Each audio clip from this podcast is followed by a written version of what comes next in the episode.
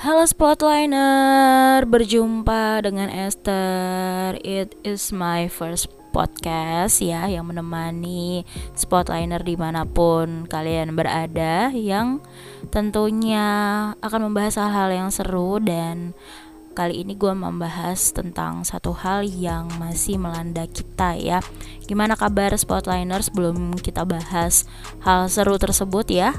Eser juga mau menyapa kalian yang berada di mana pun ya.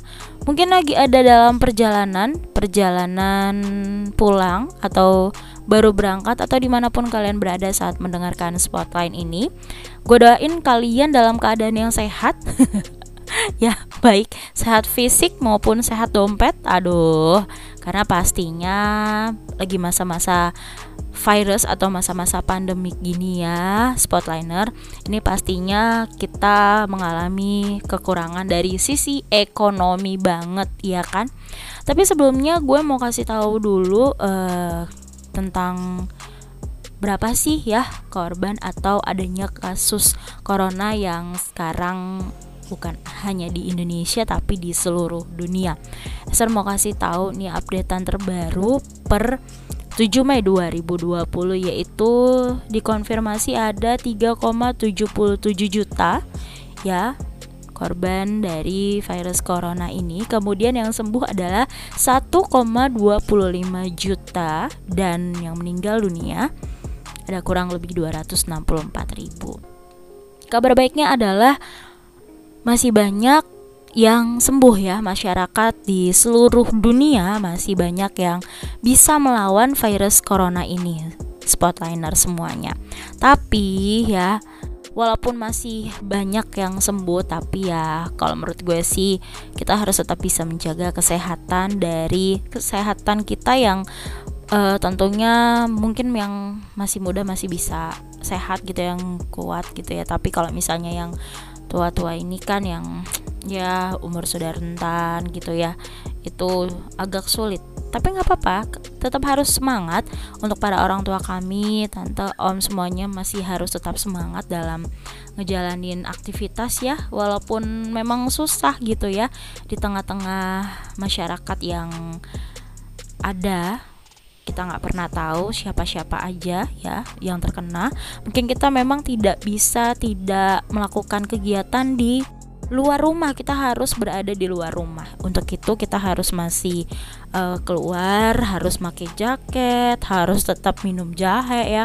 Stamina nya harus tetap dikumpulin untuk kita bisa melawan virus corona ini. Itu tadi yang ada di seluruh dunia kalau di Indonesia sendiri ya Spotliner ini sudah dikonfirmasi ada 12.776 ya jiwa yang dikonfirmasi terkena virus corona. Kemudian yang sembuh ada 2381 dan yang meninggal dunia ada 930 jiwa. Kabar baiknya masih yang lebih banyak yang sembuh ya daripada yang meninggal dunia. Ini memang salah satu perubahan yang luar biasa ya.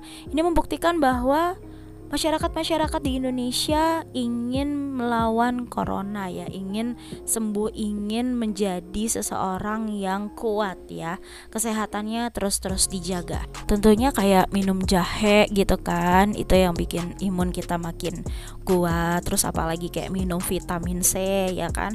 Pasti Spotliner sudah melakukannya di rumah. Terus apalagi yang biasanya kita lakukan ya. Bahkan kalau di rumah gue ya, Spotliner itu nyokap sama bokap tuh minum yang namanya nggak minum sih makan malah daun sirih ya kan itu kebetulan di dekat rumah itu ada pohon pohon sirih yang berbuahnya atau daunnya tuh lebat banget nah kebetulan sering banget dipergunakan oleh warga-warga di komplek gue itu untuk uh, kesehatan ya. Kesehatan tubuh jadi itu semua dipergunakan dengan baik. Itu memang salah satu hal yang sangat bermanfaat banget bagi kesehatan tubuh kita dan nyokap bokap gue memanfaatkannya dengan baik ya. Mereka suka gitu ya. Langsung makan daun sirihnya sebelumnya ya memang dicuci dulu. Udah nggak usah diapa-apain nggak usah direbus nggak usah di uh, tumbuk ya. Tumbuk atau diapain sih diulek atau apaan gitu ya namanya ya biasalah kena orang Batak kan susah. Nah itu langsung aja dimakan langsung dikunyah gitu kan. Itu sangat bermanfaat demi kesehatan tubuh kita. Gue sih sebenarnya nggak terlalu suka daun sirih ya tapi ya untuk kesehatannya sudahlah gitu. Nah untuk sportliner juga pasti menggunakan atau memanfaatkan apa pun untuk kesehatan ya kan. Terkena corona atau virus corona ini memang tidak kita sukai tapi ya harus kita lawan tetap ya karena ini menyangkut kesehatan kita ke depannya. Nah tadi terkait dengan ekonomi tadi gue sempat singgung bahwa gara-gara virus corona ini banyak banget juga yang terkena dampaknya terdampak virus corona. Kayak misalnya uh, dari sisi pekerjaan gitu ya ada yang di PHK gara-gara beberapa perusahaannya mengalami kerugian yang sangat pesat ya. Uh, kurang pemasukan, banyak pengeluaran gitu ya daripada warganya atau dalam arti karyawannya gitu ya nggak digaji ya sudah. Lebih baik dirumahkan ya bahasa halusnya sekarang ya. Tapi ya sama aja loh artinya di PHK gitu. Tapi ini yang membuat gue sedih bahwa uh, dampak virus corona ini sangat apa ya menyakitkan ya sangat membuat kita jadi seseorang yang gampang drop gitu ya. Bukan hanya drop secara stamina tapi secara jiwa gitu. Spotliner apalagi banyak juga tingkat kriminalitas sekarang yang merajalela di Indonesia khususnya di Jakarta nih. Hmm dari informasi yang ada Kapolda Metro Jaya Inspektur Jenderal Nana Sujana ya beliau mengatakan bahwa tingkat kriminalitas di Indonesia saat ini meningkat tajam yaitu selama masa pandemi virus corona ini ada terjadi peningkatan kasus sebesar 10% di Spotliner. Ini terjadi di bulan Mei ini ya. Dan ini lebih gede loh dibandingkan bulan Maret tahun ini 2020. Jadi Hasil analisa evaluasi ada kurang lebih sekitar 10% peningkatan kasus kriminalitas yang terjadi kalau memang kita bandingkan nih antara satu bulan ke belakang dari bulan Maret sampai dengan bulan April saja sudah meningkat 10% ini meningkat lagi 10% gue sih gak habis pikir gitu ya ini kan baru beberapa bulan ya dua bulan ya virus corona ini ada di Indonesia sudah meningkat 10% apalagi ke depannya ya ini tindak kejahatan pasti masih harus jadi prioritas Bapak polisi juga sih ya. Dan Bapak Nana juga mengatakan tindak kejahatan yang meningkat yakni kasus perampokan atau pencurian dengan pemberatan atau curat. Dan pencurian kendaraan bermotor ada juga penyalahgunaan narkoba hingga penipuan. Pastinya berbagai macam cara ya masyarakat uh, di Indonesia khususnya nih ya ini pasti mereka mencari cara untuk tetap bisa makan untuk keuangan mereka juga nggak berkurang paling enggak nggak berkurang banget gitu ya masih ada terus gitu ya pemasukan yang harus ada di uh, keluarganya gitu ya apalagi mungkin yang ya memiliki anggota keluarga yang banyak gitu ya. Ini mungkin salah satu juga sih yang kata pemerintah ya udah dua anak cukup ya nanti kalau misalnya ada kenapa-napa kesulitan ekonomi kayak gini ya udah udah anak cukup lah gitu ya. Tapi ya sedikasinya aja gitu ya guys. Oke balik lagi deh ke pembahasan tentang kriminalitas selama virus corona ini jadi menurut beliau nih, menurut Bapak Nana ada terjadi 17 kasus perampokan minimarket yang terjadi di wilayah hukum Polda Metro Jaya dalam satu bulan terakhir ini. Waduh, gila ini 17 kasus guys. Jadi bentuknya itu adalah curas maupun curat terhadap 17 TKP minimarket yang ada di wilayah hukum Polda Metro Jaya. Guys, kalian memang harus hati-hati ke mana-mana sih. Even kalian cuma ke warung atau walaupun kalian cuma uh, keluar ya uh, apa olahraga. Sekarang kan banyak banget olahraga yang kalian harus jauh-jauh gitu ya. Aduh harus berhati-hati. Oke, okay? jadi memang harus bisa mengatur uh, selain mengatur ekonomi, mengatur uh, fisik kita juga untuk bisa terjaga dari kriminal-kriminal yang ada di luaran sana gitu ya. Even kalian juga cuma ke warung sebentar, ya itu kalian memang harus memang benar-benar jaga diri ya kan. Nah Untungnya dari Polda Metro Jaya ini berhasil mengungkap 13 dari 17 TKP dalam satu bulan ini kemarin di bulan April 2020 nih Spotliner. Gila gila gila gila. Ini gue nggak ngerti lagi ya gimana ceritanya ya semua jadi berthinking negatif.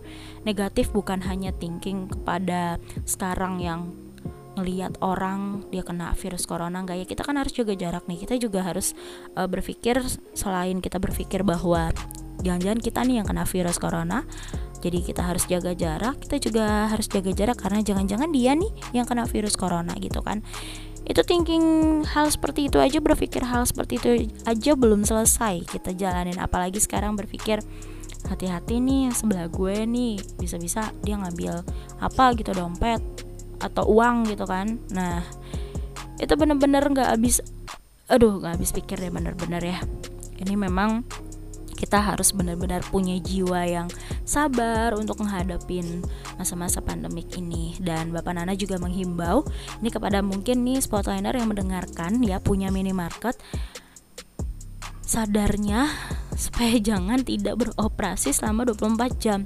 Kalau gue bilang harus gitu ya tanpa sadar itu bisa banyak cekcok gitu kan. Nggak bisa dong kita kan nanti pemasukan nah ya udahlah ya udah gue bilang sadarnya kalian jangan beroperasi selama 24 jam. Gak hanya itu aja dari pihak Polda Metro Jaya juga menghimbau agar setiap minimarket dilengkapi dengan kamera CCTV ini penting banget sih ya gimana gimana nya nanti kan bisa dilihat lagi kan di CCTV ya. Dan juga menempatkan seorang petugas keamanan untuk mengawasi ya agak high budget sih ya. Ada petugas keamanan lagi nih kan otomatis bayar orang lagi gitu ya. Dan memang sekarang cukup sampai jam 8 aja sih spotliner ya. Gue keliling-keliling gitu ya nyari minimarket ya yang uh, Indo ini gitu ya Alfa ini gitu ya. Itu memang udah tutup jam 8 bahkan ada yang jam 7 sudah tutup gitu. Ini memang menghindari yang namanya eh, kasus-kasus uh, perampokan uh, di minimarket gitu deh ya. Memang agak sedikit was-was sih kalau keluar-keluar. Gue sekarang juga keluar-keluar minta tolong temenin gitu kan.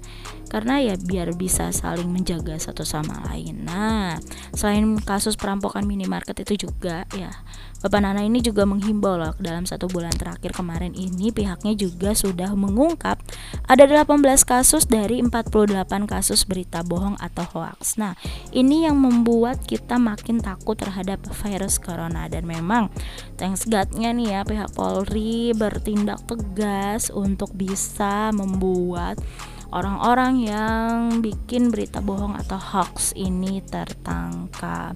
Sebelumnya memang dari pihak Polri sendiri membentuk satuan tugas khusus untuk mengatasi tindak kejahatan begal dan premanisme yang tersebar di seluruh Polda. Dan alangkah baliknya, alangkah baiknya nih spotliner semua harus membantu satu sama lain ya. Mungkin ada yang tahu tindak kriminal di mana bisa langsung menginformasikannya kepada pihak Polda Metro Jaya. Bahaya sih zaman-zaman sekarang ini tapi ya tetap harus bisa waspada sih. Jangan takut yang berlebihan tapi takut yang bersifat bisa menjaga-jaga diri kita sendiri ya kan? Nah ini kalau kriminalitas kan bisa di ini ya bisa di uh, kita jaga-jaga gitu ya. Tapi kalau misalnya ide atau pemikiran yang udah di luar batas kira-kira kita bisa jaga nggak sih? Kalau gue kalau lihat ya kalau dilihat nih kalau gue bilang nih kita beberapa kali ngelihat ada orang-orang yang punya konten ya. Terus uh, mungkin pemikirannya udah agak sedikit gesrek gitu ya spotliner dan kalian tahu kan ide-idenya itu nggak bener banget ya bisa dibilang nggak mendidik lah. Nah ini kan ya udah pada tahu lah ya siapa yang gue bahas ini. Ini gue sangat geram mendengar orang ini ya atau konten inilah. Kalau orang sih ya udah geram dari kemarin-kemarin. Dan ternyata gue udah pernah ngikutin YouTube-nya dia dong ya kan? Gue baru nggak oh iya gue pernah ngikutin YouTube-nya dia yang dia sama ceweknya ngeprank ini sama ceweknya ngeprank itu. Dan gue masih biasa aja sih karena ya menurut gue ya udah yang ngeprank ya lu ini sama cewek lo gitu kan. Tapi ini kayaknya udah bikin geram banget karena yang gue lihat adalah dia ini udah mengganggu masyarakat gitu ya dengan ide bodohnya dia itu yang ngeprank sembako. Gila sih lo bisa ngeprank sembako di masa-masa sekarang? Itu memang memang gak ada nggak ada pikiran sih kalau menurut gue ya. Atau memang uh, untuk spotliner yang mendengar gue saat ini mungkin ada di antara kalian yang mengerti gitu ya. Ini dia ada memiliki gangguan atau gimana sih ya? Kayaknya ngide ngide prank sembako aja udah gila sih apa nggak masuk di otak gitu apalagi sampai bikin konten gitu kan. Awalnya yang ngedenger ide aja sih pasti oh my god gitu ya kabarnya sih ya. Yang gue dapat dari kompas.com nih katanya ide prank sembako itu uh, bukan dari si yang punya YouTube katanya pemuda yang sama dia yang rekam tuh video katanya sih demikian adanya ya kan? Dan awalnya saat ngedengar ide itu si pemilik YouTube itu ya jadi ngedukung. Ya makanya tuh gue bilang ini kalian yang ngedengerin gue di sini please deh. Ini mereka ada sakit atau gimana sih? Gitu kan. Ini aja udah ekonomi kita aja yang udah porat parit yang susah untuk apa-apa ditambah dengan idenya dia yang begini wah gila sih ya kan? Ini nggak habis pikir. Kalian mau hujat? Jangan lah ya. Jangan. Cukup mendoakan dia supaya jadi jadi orang yang lebih baik ya. Kalau mau mau ngedoain yang jahat-jahat janganlah ya. Ini lagi masa pandemik. Doain yang baik-baik aja. Semoga dia sembuh ya dari sakitnya dia yang aneh itu ya sudah deh ini uh, podcast pertama gue curhatan tentang gue aja dulu ke depannya gue bakalan ngasih kalian uh, informasi-informasi yang uh, sangat berkualitas juga dan juga uh, tema-tema yang pastinya bikin kita bertambah ilmu. Ke depannya juga akan ada beberapa narasumber yang gue undang untuk kita bisa bersama-sama bercengkrama ria di Spotline ini. Thank you ya Spotliner sudah dengerin gue di hari ini. Jangan lupa untuk dengerin podcast gue yang lainnya. Share juga kalau kalian uh, merasa ini penting buat kalian ya. Oke, okay? thank you, thank you, thank you, and thank you Spotliner. Bye bye. See you on next podcast Spotline.